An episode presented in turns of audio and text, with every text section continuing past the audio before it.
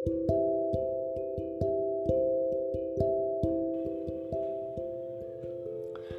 నేస్తాలు.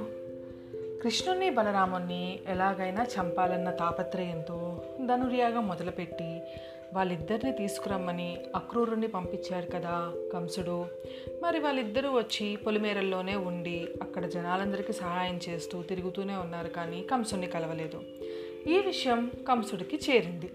వాళ్ళను రప్పించాడే కానీ తీరా కృష్ణ బలరాములు వచ్చారనే వార్త చెవిన పడేసరికల్లా అతనికి చెప్పరాని మనోవేదన పట్టుకుంది.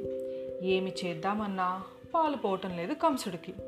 అందుచేత యాగం కోసం జరిగిన ఏర్పాట్లన్నీ నేను చెప్పినట్టుగానే ఉన్నాయా లేదా? ఏమన్నా తప్పులు చేస్తున్నారా? చూసి రావాలి అనుకొని బయలుదేరి మతిలేని వాడిలాగా పట్టణమంతా తిరుగుతున్నాడు. కంసుని ఆజ్ఞ ప్రకారం కువలయ పీడనం అనే భయంకరమైన ఏనుగుని సిద్ధం చేసి కోట ద్వారం వద్ద నిలబెట్టి ఉంచాడు మావటివాడు. ఇంతలో కృష్ణ బలరాములు వినోదార్థమై ఊరంతా తిరిగి కోట దగ్గరికి చేరుకున్నారు. వారు రావటమే తడువుగా మావటివాడు ఆ ఏనుగుని వారు పైకి తోలబోయాడు. వద్దు వద్దు అంటూ చిన్నారి కృష్ణుడు ఎంతగా మందలిచ్చినప్పటికీ ఆ మాట మావటివాని చెవిడికి ఎక్కలేదు. ఏనుగుని వాళ్ళ మీదకి తోలాడు. అప్పుడు కృష్ణ బలరాములు ఆ ఏనుగు యొక్క కాళ్ళను నాలుగు స్తంభాలుగా చేసుకుని దాగుడు మూతలాడటం మొదలుపెట్టారు. తన కాళ్ళ కిందనే దాక్కున్న మాయల కృష్ణుడు ఏనుగుకి అందినట్టే కనపడేవాడు కానీ దొరికేవాడు కాదు.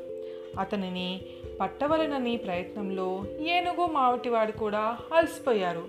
ఏనుగు కిందే తిరుగుతాడు దొరకడు. ఇంకేం చేస్తారు? ప్రయత్నించి ప్రయత్నించి ఇద్దరూ అలసిపోయారు. చివరికి అవతార పురుషుడైన శ్రీకృష్ణుడు కావాలని తనంతట తనే ఏనుగు తొండంలో చిక్కుకున్నాడు. ఇదంతా తన ప్రజ్ఞే అనుకున్న కూలయ పీడనము అతనిని తొండంతో పైకంటా ఎత్తి నేలన వేసి కొట్టబోయింది.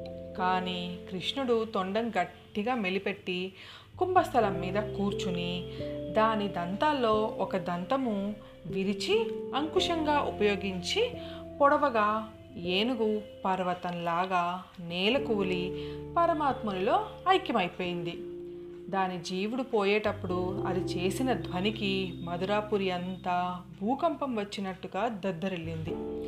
ఆ ఉదుటకు ఇదేమిటా ఈ బీభత్సమని కంసుని గుండె జల్లు మంది.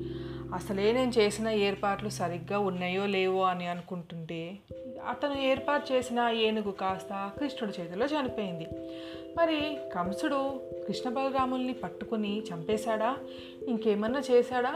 తను ఊరుకున్నాడా? ఏం చేశాడు అనేది రేపటి కథలో తెలుసుకుందాం. మీ జాబిల్లి.